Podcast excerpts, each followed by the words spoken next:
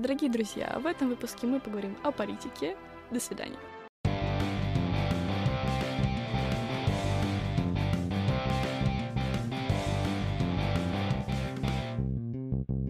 Всем привет, друзья! С вами подкаст «Мама не поймет» подкаст о проблемах зумеров и их родителей. Я жду вот этого вот у которое обычно бывает. А, друзья, сегодня мы необычной компании. Во-первых, со мной Ти, Да, со мной. здравствуйте. Да, Дима Власов, которого вы можете... Да, привет. сейчас это говорю.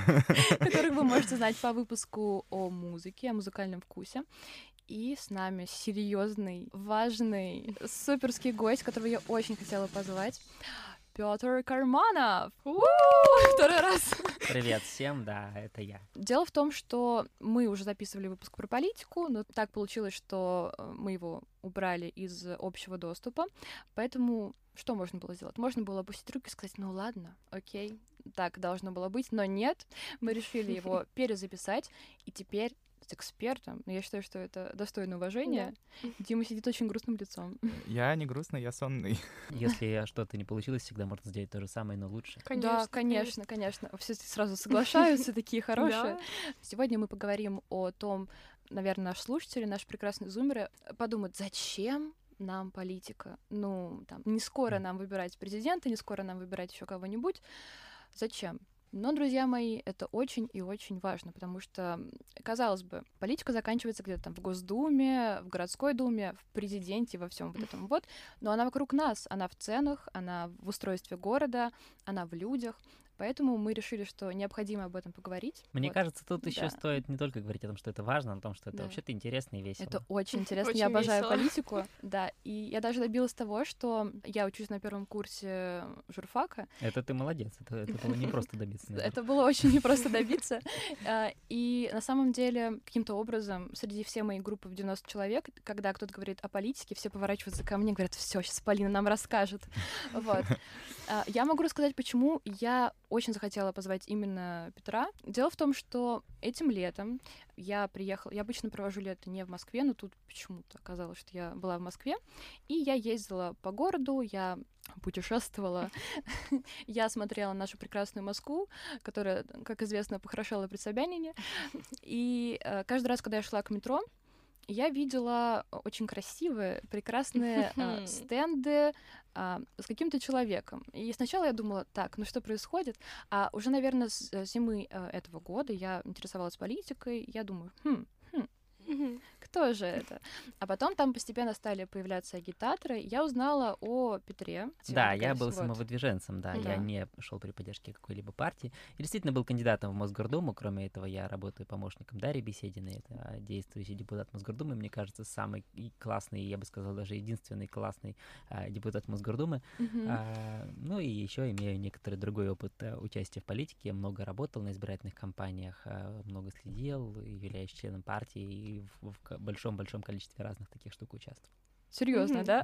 Очень Ребята. круто, на самом деле. Звучит вау. Да, для меня это звучит, возможно, не во всех аспектах э, понятно, в том смысле, что я в этом не сказала бы, что очень сильно разбираюсь, однако мне это стало достаточно интересно с некоторых пор. С Э, каких же? С, не прям, чтобы это был какой-то определенный момент моей жизни, но когда я Мгм. поняла, насколько сильно у меня могут разниться какое-то мнение, например, с моими близкими родственниками, если я так могу сказать, не родителями. И меня просто, например, шокировало, насколько сильно они, по моему мнению, не видят какой-то общей картины.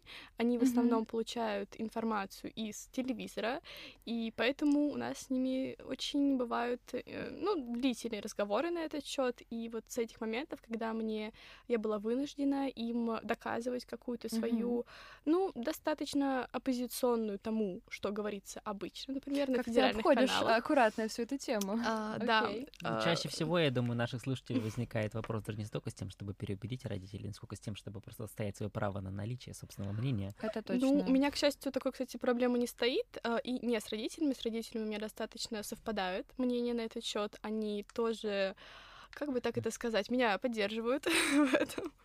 А, однако, ну, к примеру, с более старшим поколением а, у них а, достаточно в менталитете, в слове, которое так не любит Полина, Менталитета А, не существует. ну, возможно, мы с тобой еще поспорим на этот счет. У них э, часто присутствует доверие к любым телевизионным каналам. Это просто с каким-то воспитанием, с процессом жизни очень сильно привелось им, если так можно сказать. Да, я учусь на лингвистике. при- привилась. А, не... А ты привела? Привилась? Привилась это, да, О, это. это, это- это сразу агитка такая, да? Пойти, пойти. А вы привились, друзья? Да. Я вот сходил, вакцинировался, и вам тоже всем советую обязательно. Да, у меня еще есть мои антитела, родные, хорошие, так что Да, Ти да. болела, по-моему. да, да, я ничего А не ковидом? чувствовала. Только герпесом. Однако, Окей, окей. Ди- Дима смеется как старичок. Дима, кстати, привет. Привет. Как твои дела? Отлично.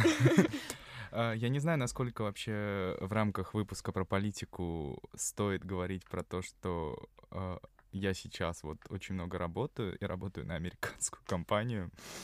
А, Но да, сейчас, к сожалению, вот очень большая усталость. Нет, на Мингюсте уже записали в книжечку. Да-да-да, все, скоро инагент, инагент уже. да-да-да. А, Вот. А, Но в целом, да, все хорошо. Рад, что снова здесь с вами. Дима на самом деле счастливчик. У него единственного из, ва- из вас, отлично, из нас есть фотография с Петром. У меня нет Да. фотографии с Петром. Ни во время его агитационной кампании, ни до сих пор. Тут, Я думаю, кстати, что сейчас у тебя будет такая возможность. Ура, наконец-то, Тут, наконец-то. кстати, можно передать привет Саше Шабанову. Саша Шабанова? Да, потому что мы фоткались вместе с ним как А. раз с Ой, тобой, думаю, да. когда у метро Перова у нас была компания ребят, Отлично. школьников. Мгм. Я, Вот. я думаю, может быть, а может Петр не Мы уже помнит, а может быть помнит. момент. не Да. Нет, я сфотографировался с бесчисленным количеством разных компаний, и школьников, и не школьников, и взрослых людей, и очень пожилых людей, и очень молодых людей, и людей с собачками, и людей а, всяких разных, э, и просто с собачками без людей, всякие все возможные варианты сочетания были, так что мне действительно будет сложно вспомнить индивидуальную компанию и, ко- и конкретный день, когда это произошло. Вот. Но э, самое интересное, наверное, стоит э, пояснить, ведь мы не просто так рассказываем там про фотографии, про стенды, про агитаторов. Дело в том, что наше правительство максимально усложнило допуск там, независимых да, депутатов э, Мгм. до выборов. Давай поговорим про это, Да, да? давай. Нужно начать с каких-то неких общих, более вводных. Да, мы живем в авторитарной стране. Мгм. Это такая, и такое явление, это такой тип политического режима, Мгм. когда у вас решения в стране принимаются не в определенных законами некоторых правил и процедурах, и- Мгм. а принимаются группой людей, которые удерживают власть, или одним человеком, который удерживает власть. Вот именно такой тип режима у нас сейчас. И те возможности для не встроенных в систему людей как-то участвовать в управлении страной, а, и в том числе участвовать в выборах, они, ну, очень ограничены. И ограничены как правовыми методами, так и полностью неправовыми. В случае с а, выборами депутатов Московской городской думы вам действительно нужно собрать подписи граждан, а, которые проживают и прописаны, имеют регистрацию в пределах вашего избирательного округа, около 5000 подписей. Ну, Мгм. звучит на самом деле не как что-то катастрофичное. Мы в рамках вот, деятельности фонда «Городские проекты» и наших других общественных каких-то историй собираем очень большие петиции по разным вопросам.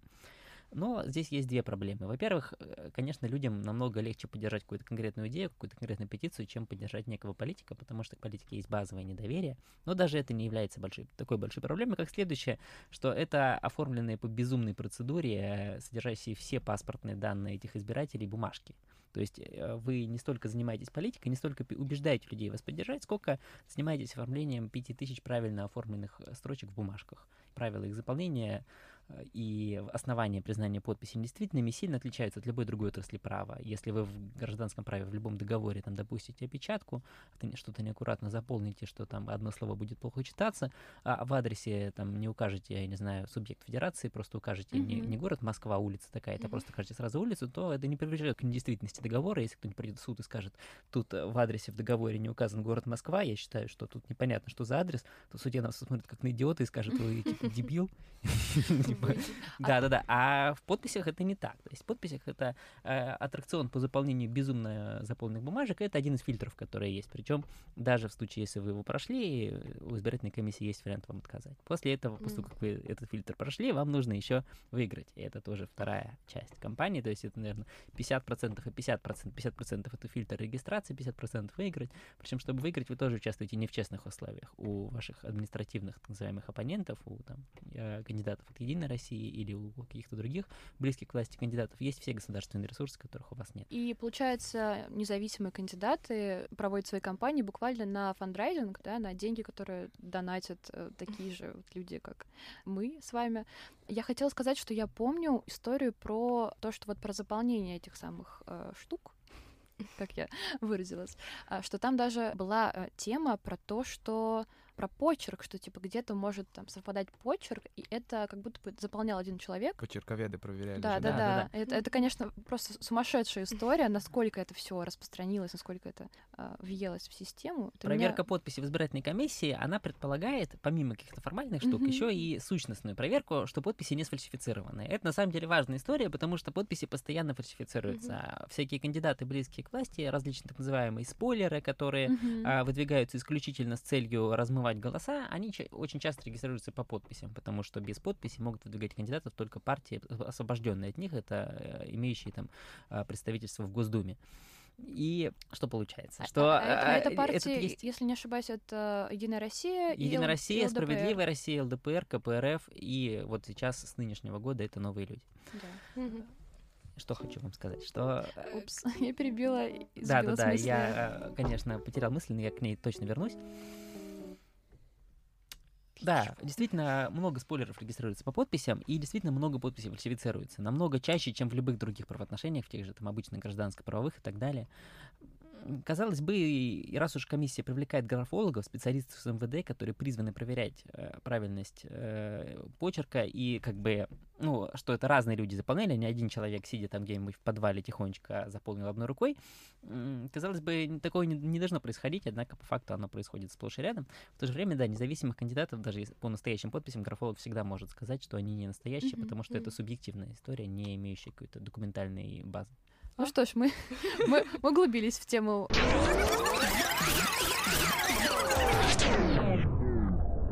Я рассказывала про то, что я шла к метро, и каждый раз видела прекрасных людей, которые рассказывали мне а, про, про Петра, рассказывали про то, что вот это независимый кандидат против Единой России. А, а я помню еще очень интересную ситуацию, связанную с этим. Ведь действительно спойлеров было очень много. Спойлер — это для наших слушателей, я боюсь, что просто... не Это все- кандидаты, которые не претендуют на победу, которые участвуют в выборах, чтобы по- помешать кому-то другому. Ну, в данном случае мне. Ну да, от- оттянуть голоса. Так вот, мы как-то с моей подругой поднимались из метро, и там действительно агитация проходит разными, разными путями. Кто-то, например, ставит людей, которые там, призывают кого-то голосовать. Кто-то ставит большие плакаты, где кандидат, написано его, что он собирается изменить.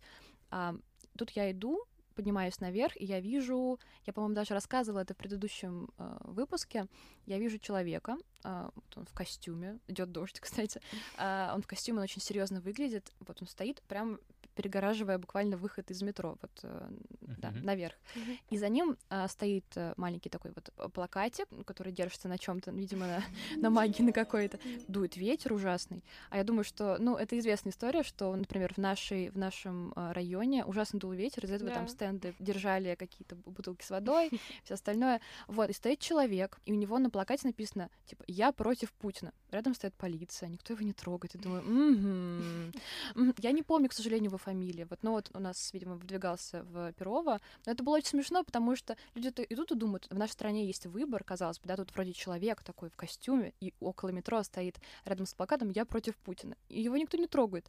Но интересно, почему его никто не трогает? Это, конечно, отдельный вопрос. Да, мы можем поговорить о том, почему они трогают. В стране, в которой мы находимся, да, постепенно сужается пространство для того, чтобы выражать свое мнение свободно. Это довольно печальная история. Еще не так давно у нас были независимые СМИ, у нас было крупнейшее там, да, интернет-СМИ Лента.ру полностью независимая. У нас после того, как закрыли Ленту.ру, там появилась Медуза, у нас было независимый РБК, у нас были другие независимые интернет-СМИ, которые наши зумеры, наверное, не помнят, но а, я-то вот чуть-чуть постарше, мне 26 лет, но я кое-что уже помню. Мы пытались угадать, сколько, сколько тебе. Да, кстати. Да, да, да, вот теперь вы знаете. Теперь э, у нас независимые СМИ уже даже в интернете, не только уже в бумаге, не только уже на телевидении, но даже в интернете они находятся под серьезным преследованием, все получают статус иностранных агентов нежелательных организаций. И э, кольцо как бы такое продолжает сжиматься. Все больше мы слышим о каких-то там судах за репосты, это уже никого не удивляет. Уже не только в ВК там они ищут репосты, но и везде в других каналах. Там э, много чего а, происходит разного, да, и неприятного. Но вот выборы и предвыборная агитация — это остается легальным способом выражать свою позицию. То есть ты можешь, э, да, рассказать про свою политическую позицию, это легитимно, и пока что они э, не пытаются бороться с уличной агитацией. Вообще, ну, в 2021 году довольно странно пытаться общаться с людьми офлайн. Э, кажется, что mm-hmm. все существуют только в интернете, и это во многом так. Я тоже, знаете, москвичи очень отстраненные, я тоже, я всегда хожу в наушниках там, mm-hmm так далее, да, смотрю видосы по дороге. Э, в то же время, когда вы участвуете в выборах, вам нужно найти людей одного небольшого своего избирательного округа, имеющих там постоянную регистрацию. И сделать это в интернете очень неэффективно, и вам нужно искать их все-таки офлайн, чем мы, собственно, и занимались. И да, вы можете поставить какие-то плакаты, рассказать про свою позицию, можете что-то mm-hmm. напечатать, можете сами ходить агитировать, чем я занимался все лето. А, можете, если у вас есть сторонники настоящие, живые, как у меня, то вы можете обратиться к ним и попросить их поработать на вас агитаторами, мы платим за работу, и хорошо довольно платили за работу, но потому что у нас большое количество жертвователей, которые жертвуют деньги, и эта компания стоила что-то вроде 29 миллионов рублей, которые мы фантастическим образом собрали, это потрясающе. Да. Короче, говоря, вы можете действительно агитировать, вы можете свободно распространять информацию, это здорово, потому что без избирательной кампании такой широкой возможности говорить у вас, наверное, нет.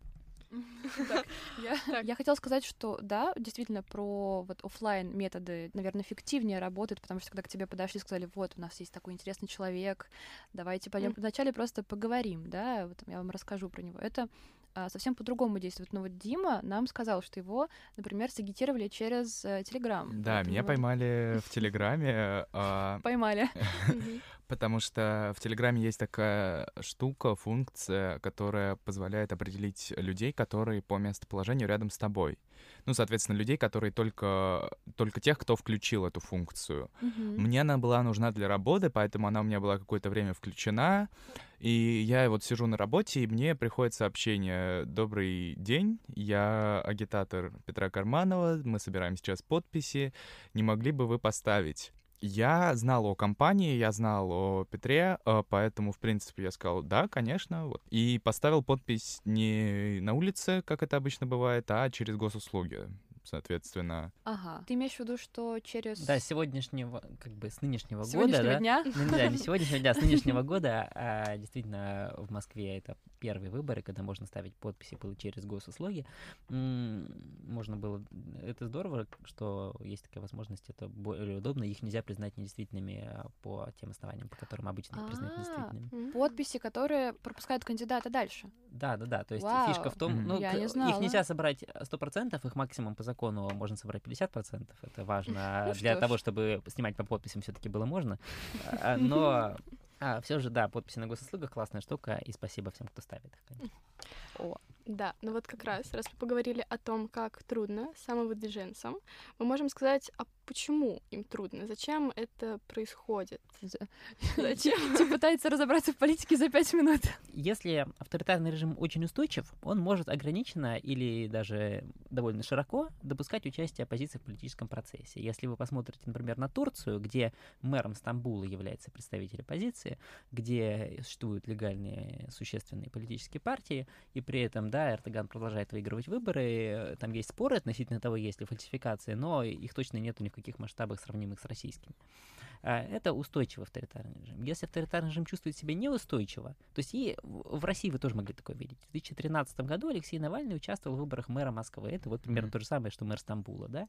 И он там набрал 20 э, с лишним процентов, занял второе место и чуть не увел Собянина на второй тур. То есть там Собянин буквально там в полутора, по-моему, или в двух, что-то такое процентах находился отрыве от второго тура. Во втором туре у Навального были бы хорошие шансы.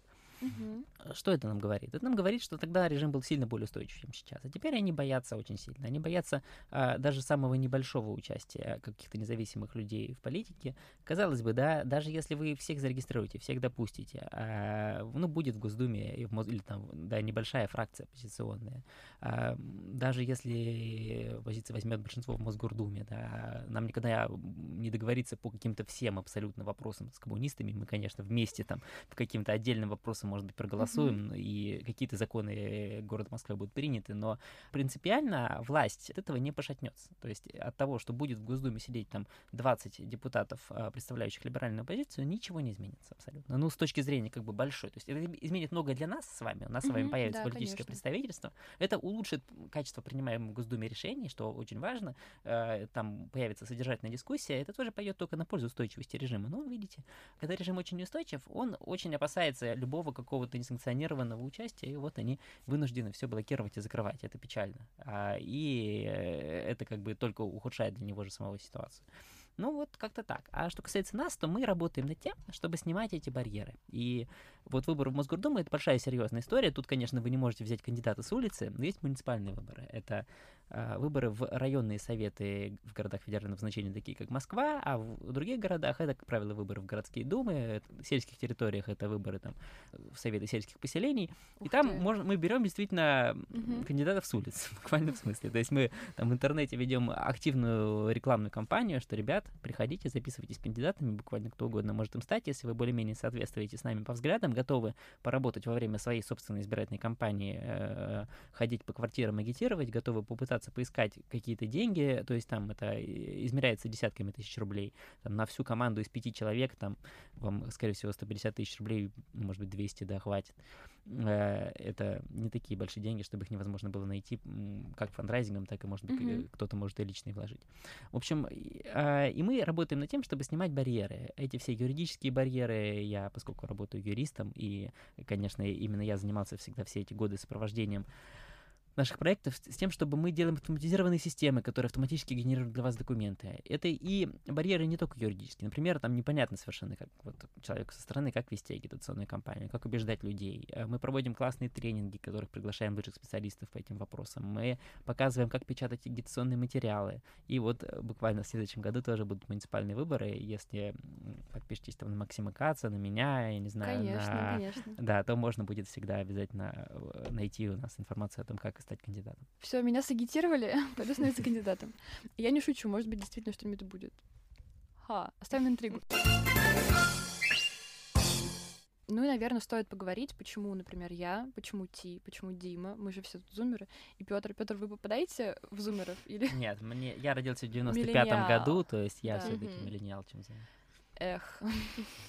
вот почему многим зумерам нравится политика, хотя на самом деле я вот хожу в университет и перед выборами в Госдуму и в, ну, в нашем округе в Мосгордуму я спрашивала ребят, говорю, ребята, вы же будете голосовать? Кто-то говорит, ну я не знаю за кого, ну как бы, mm-hmm. типа родители говорят, не надо. Mm-hmm. И это, конечно, вызывает очень много вопросов. Во-первых, ты думаешь, тебе там 18 и больше лет, ну там 17, может быть, кому-то, да, почему ты не можешь разобраться в вопросе, почему тебе там не поинтересоваться, сколько там партий, кто выдвигается. И вот, собственно, этот вопрос до сих пор для меня открыт, потому что, конечно же, там запугивают, конечно же, говорят там, не интересуйтесь этим, это же глупости, это же там неважно, неинтересно, а вы все равно ничего не измените, это наше любимое. А, вот, но тем не менее, казалось бы, в наш век интернета, когда я там и ребята, мы выросли буквально на нем, и у нас у каждого есть свое мнение буквально относительно каждого вопроса. мы все равно сталкиваемся с тем, что даже в моем окружении есть люди, которые говорят, ну, это не мое, я не хочу этим интересоваться, я не хочу в этом участвовать, на выборы я не пойду, потому что это там долго разбираться, за кого проголосовать. И это, конечно, очень интересный феномен. Mm-hmm. С другой стороны, уровень политической грамотности, да, как-то увеличился.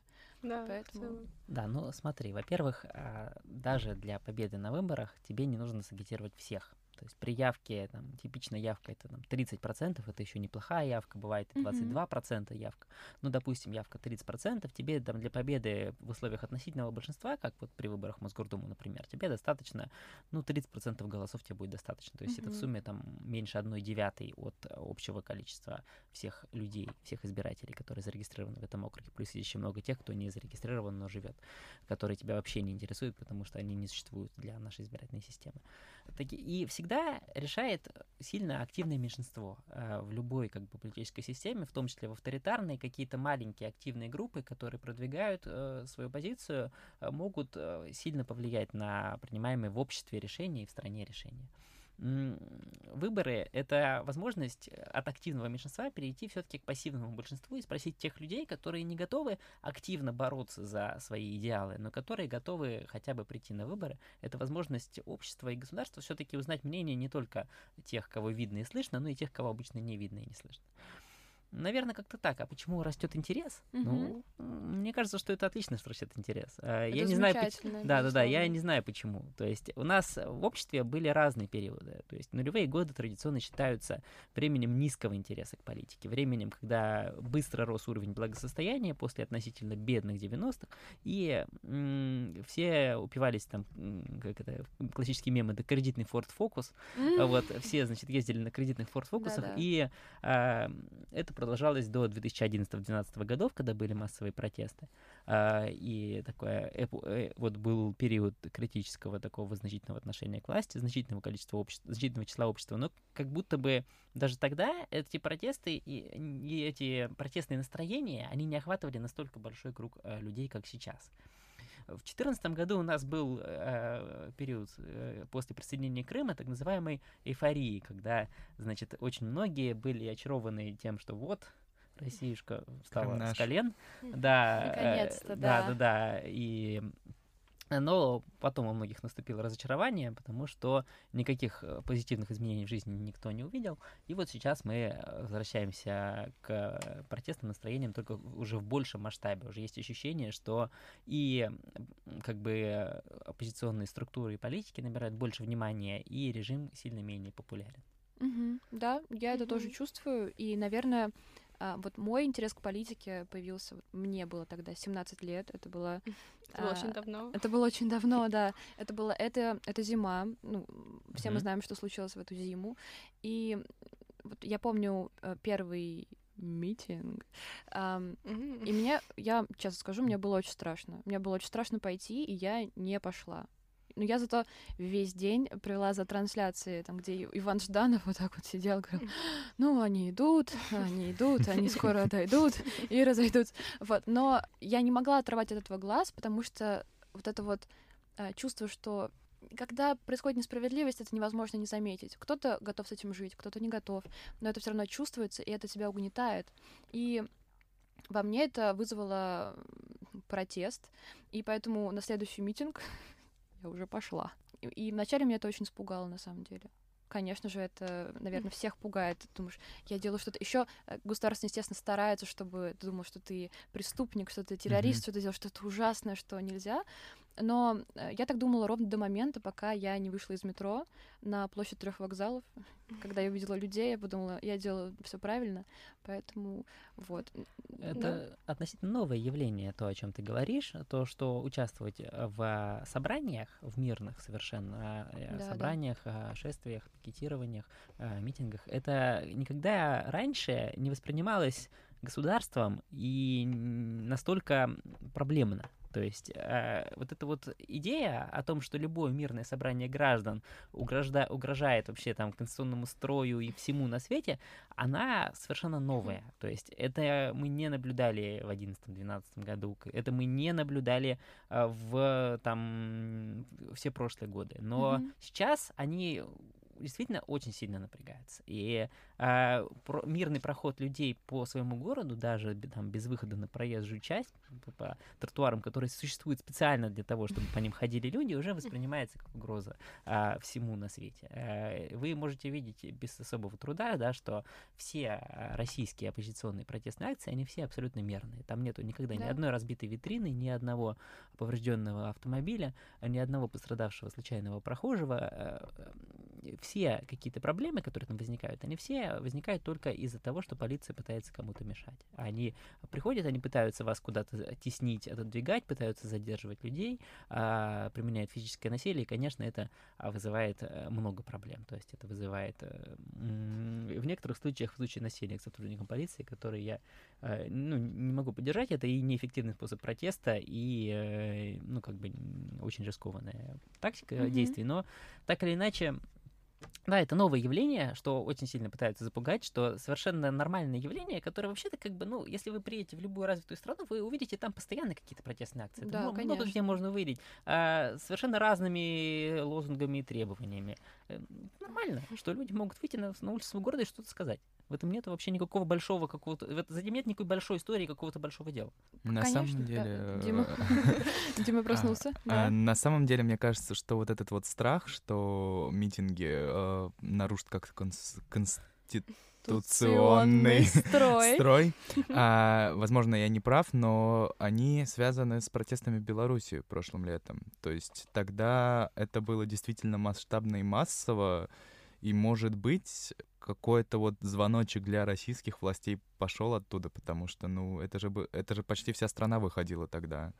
Но да, это не могло не повлиять. Конечно, да. да, но тут надо понимать, что как бы митинг — это просто способ выражения протеста, а даже если люди не выйдут на митинг, то как бы они, сам-то протест никуда не денется. И угу. с, сам по себе просто фактом этим, тем, что они выходят, они обращаются к другим людям, к обществу в целом, они показывают свою позицию. Это очень важная, классная история, но она как бы, да, ну, даже в условиях, если там все испугались того, что их побьют дубинками и не вышли, это принципиально это ничего не меняет. То есть принципиально mm а, мы все понимаем э, позиции общества.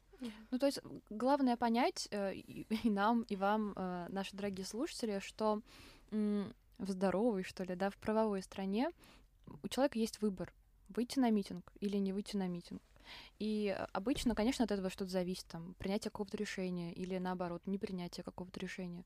Но он э, там, или она, да, стоит перед выбором, перед равноценным, когда у нас это совсем-совсем другое. И вот, наверное, к этому стоит стремиться, чтобы, если ты пошел, Э, например, да, на митинг, то ты молодец. Если ты не пошел и принял такое решение, ты mm-hmm. молодец, и от этого как бы страна не упадет куда-то там далеко-далеко. Ну, как бы тут, конечно, цели у каждого могут быть свои, но та цель, вокруг которой объединилась наша команда, да, это мы продвигаем обычную, совершенно как бы традиционную либеральную идеологию. То есть mm-hmm. мы выступаем за то, что у вас должна быть свободная страна, в которой э, существует сменяемость власти. Э, страна, в которой очень важно, чтобы были защищены права собственности, чтобы человек, который решил инвестировать деньги, мог обратиться в честный суд в случае, если у него происходят какие-то проблемы, и чтобы никто у него его частную собственность не смог отобрать, а, и даже если это кто-то там видный майор ФСБ, то он тоже не смог бы ее отобрать. Mm-hmm. И много других совершенно базовых правил, которые зафиксированы и в Конституции России, и которые просто можно считать общепринятыми для демократических демократических стран, они вот охватываются этой либеральной идеологией. Фишка в том, что такое развитие стран, оно неминуемо ведет их к богатству и процветанию. А в то же время авторитарные страны, за, там, можно сказать, единственным исключением, никогда не становятся а, богатыми, процветающими выше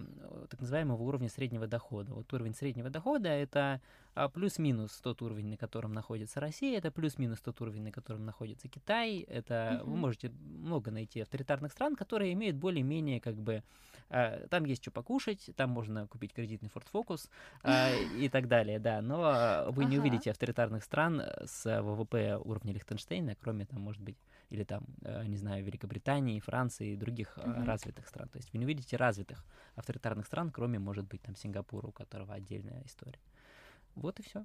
То есть, э, ну, демократия для таких стран, как Россия, это единственный путь к процветанию и прогрессу, поэтому мы участвуем в выборах. Потому что мне кажется, что а, ну, было бы довольно грустно, знаете, терять годы, смотреть, как твоя страна все еще болтается в этой ловушке среднего дохода, как люди не инвестируют деньги в твою страну, а только выводят их в офшоры, mm-hmm. независимо от того, россияне они, а если иностранцы, то они просто -то тоже не инвестируют в твою страну, потому что думают, что у них не защищены права собственности. Ну, как-то так. За все хорошее против всего плохого. Да? Нет, почему? Это выбор э, между чем? То есть есть некий, вот общепринято как бы в политической реальности, да, угу. оценивать вещи с точки зрения некого политического компаса. Это упрощенная модель, но тем не менее, да, сверху есть а, некая авторитарная модель, при которой у тебя Э, есть приоритет интересов общества, некого государства, которое некое решает э, само, и э, в другой части у тебя есть некая либертарная модель, в которой у тебя есть э, приоритет интересов э, человека. И э, это шкала сверху вниз. А есть шкала справа налево, да, и э, правая часть это экономическая свобода, то есть это низкие налоги, но в то же время это и низкий уровень социального обеспечения, потому mm-hmm. что если государство э, малые требования предъявляет к предпринимателям, не там не слишком с них много берет, то и оно и не может э, сильно много раздавать. А слева у тебя наоборот, э, соответственно, государство, которое там, проводит много проверок, сильно контролирует э, экономику, э, берет большие налоги, и в то же время, да, как-то государство всем распоряжается и так далее. То есть вы mm-hmm. можете найти, подумать, представить, э, пройти любой там тест на политический компас и найти себя на этой шкале. Можно оказаться в любом из этих углов, да, можно mm-hmm. оказаться, например, там скажем, вверху слева. Это, значит, а, такие господа э, сталинисты, которые считают, что у вас должен быть супер авторитарный лидер, который всеми командует, который, если кто-то не прав, то его можно и в ГУЛАГ отправить, и в то же время у вас должна быть полная там, государственная экономика, которая вся национализирована, и умные люди, мудрые дяди из Госплана, значит, распоряжаются, куда в городе э, Нижнем Новгороде э, заводы должны поставлять продукции, в каком объеме. Вот. Можно оказаться в противоположном углу политического компаса, вот именно в нем мы находимся. А, но мы, да. да, мы, я имею в виду нашу команду да, там, городских проектов, да, и как-то мы к этому перешли постепенно. Я хотела еще сказать, что мы столько сказали и про а, агитационную кампанию Петра, и насколько я знаю, вы тогда выдвигались, ну, как бы так, вместе, условно, с Настей Брюхановой. Да, у нас действительно был общий штаб, то есть Настя да. Брюханова шла в Государственную Думу на севере Москвы, а я вот на востоке шел в Мосгордуму. И э, по бумажному голосованию вы выиграли, по электронному Окей, это наша любимая история про вот эту вот карту Москвы, где кто победил. Вчера проходило заседание по иску Брюхановой об отмене результатов дистанционного электронного голосования. А, к сожалению, изначально, еще до начала заседания, исход его был понятен, э, имело место так называемое конвейерное правосудие, когда а, вы, э, в общем, когда суд обеспечивает принятие нужного решения для исполнительной власти, а не выносит его независимо и не выносит его исходя из того, что произошло в заседании, а выносит исходя из каких-то внепроцессуальных своих установок. Ну, вот это мы видели, но мне кажется, что суд у нас прошел с нашей точки зрения хорошо, потому что мы все то, что мы могли сделать, то, как мы могли подготовиться, мы все это реализовали. Мы очень mm-hmm. хорошо доказали свою позицию. Мы представ... То есть там же фишка в том была, что дистанционное электронное голосование было сертифицировано. Давайте называть вещи своими именами. Да. Ну, это правда. А, то есть, и если на бумажном... смеется. Да, да, да. Если на бумажном голосовании а, я и Настя побеждали, у меня был небольшой отрыв от моего оппонента Елены Кац от «Единой России», у Насти был большой значительный отрыв от э, ее оппонентки э, Галины Хованской от «Справедливой России», то электронное голосование все перевернуло. Все кандидаты, вошедшие в так называемый список э, Собянина, список, опубликованный мэром Москвы в своем блоге, они все получили фантастические э, результаты на электронном голосовании. Если mm-hmm. э, на бумажном там у меня 14 тысяч голосов, у Елены Кац на 300 голосов меньше, то на электронном голосовании у нее 15 тысяч, у меня 5. Да, и, да. А, ну, предполагалось, предполагается, что люди, которые голосуют электронно, это вообще, вообще, то есть это первое, впервые мы с таким столкнулись. То есть электронное голосование проходило раньше очень ограничено, и там не было никогда фальсификации подобного масштаба. И у меня тогда есть последний, наверное, вопрос. Спустя все эти сложности, спустя большую, две больших, получается, в этом году агитационных кампаний, спустя огромное количество денег, которые мы буквально на это потратили, почему и спустя суд, который, в который ты обращаешься, но который так или иначе понятно, что не примет твою сторону, почему вы все еще этим занимаетесь? И почему ты не опускаешь руки? Потому что, ну, казалось бы, столько всего против, но тем не менее. Слушай, я этим занимаюсь не первый год, да. Мгм. Когда мне было еще 17 лет, я впервые О, пришел волонтером в городские проекты. Мы исследовали улицу Моросейка в Москве, и мы, мне, как мне кажется, смогли тогда объяснить не только по Моросейке, а вообще в целом э, мы смогли значительно продвинуть историю о том, что нужно строить город в соответствии с современной урбанистикой. А, участвовать в общественной жизни, в политике, ну, э, это интересно, это важно, это может иметь для разных людей разную мотивацию. Для меня лично это вопрос самореализации. Мне не хочется Мгм. просто зарабатывать деньги и жить какой-то своей личной жизнью, мне хочется делать что-то более глобальное и важное. Наверное, это личный ответ на этот вопрос. А так, это, конечно, игра в долгую. То есть мы Мгм. не Да. то, чтобы можем, знаете, записать подкаст, и Завтра после этого Путину станет стыдно, да. и он, э, значит, передаст власть демократическому правительству. Это так просто не работает. Да. А может Ну. быть, так и будет. Кто знает. Но мы делаем шаг к этому. Главное, главное получить промо от Яндекса. Сейчас. Яндекс заберет у нас промо. Ски- скиньте подкаст Владимиру Владимировичу, если вы вдруг имеете к нему доступ. А, Передадим лично на флешке. Скажем, включите. нет, на флешке не надо, там надо передавать уже сразу с устройством воспроизведения, потому что флешку ему некуда вставлять. Он гаджетами не пользуется. Ой, точно, с, компьютером, с колонкой. Все. Ну, возможно, его крестница, что-нибудь. Да, в общем, это игра в долгую, да. В то же время нельзя сказать, что это какая-то, знаешь, последний решительный бой. То есть э, каждые выборы мы усиливаем нашу команду, все больше людей присоединяется, все больше людей жертвуют деньги, все больше людей приходит работать, мы берем больше, больше сложности проекта. и Мгм. Каждый раз мы пытаемся делать чудо. Иногда оно не происходит, но иногда да- даже чудо можно совершить. А мне кажется, что все равно это чудо. То, что мы в итоге сидим сейчас здесь, записываем этот подкаст, то, что здесь собрались зумеры, то, что здесь э, собрался кандидат, то, что мы об этом говорим, это же офигенно. Это же то самое чудо. А можно Да. я еще вот добавлю? Да, Э, Я сегодня приехал с пар, учусь на режиссера в Институте кино и телевидения, просто такое лиричес- лирическое отступление Да. такое. Вот, и у нас сегодня были пары по мастерству режиссера. На них мы смотрели документальный фильм недавний Андрея Кончаловского, называется «Человек неунывающий». Мгм. А, суть фильма, коротко расскажу, э, в том, что он взял интервью у многих людей в России, которые рассказали ему про Россию, про жизнь, плю- плюс э, некоторые из них э, были рассказаны подробно, там какие-то истории достаточно интересные. И перед каждой новеллой вот такой вот с подробной историей люди отвечали на вопрос. Первые вопросы были там, за что вы любите Россию, э, что для вас смысл жизни и так далее. И был вот, наверное, лично для нас, студентов, главный вопрос, что такое демократия и есть ли О. она в России. Мгм. Отвечали люди, жители страны, и многие отвечали, что этого не хватает в нашей стране, многие отвечали, что я вообще не знаю, что это такое. Но самое, что интересное, вся наша аудитория поаплодировала одному ответу. А, Мужчина поехал учить в провинциальный городок и сказал, говорит, я был уверен, что в России она есть.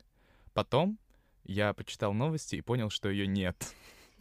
Вот э, хочется надеяться, что это изменится. Друзья, этот выпуск получился, наверное, самым, вот я каждый раз так говорю, самым серьезным из всех. В нем было много терминов, много идей, много информации. Может быть, вы выключили на середине и поняли, что это не ваше.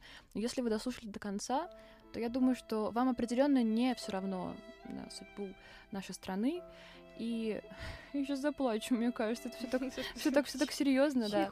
Обязательно подставьте какую-нибудь музыку, типа лирическую, типа. Да, да, да. И хотелось бы закончить э, тем, что интересуйтесь политикой, любите нашу страну, Россия будет свободной. Всем пока! Пока. Пока. Пока.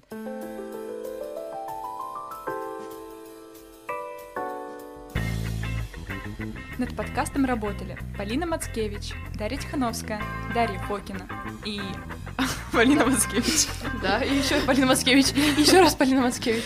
А, Отдельную благодарность мы хотим выразить Александру Шабанову за самый лучший джингл на свете и Виктории Холодовой за помощь в создании обложки.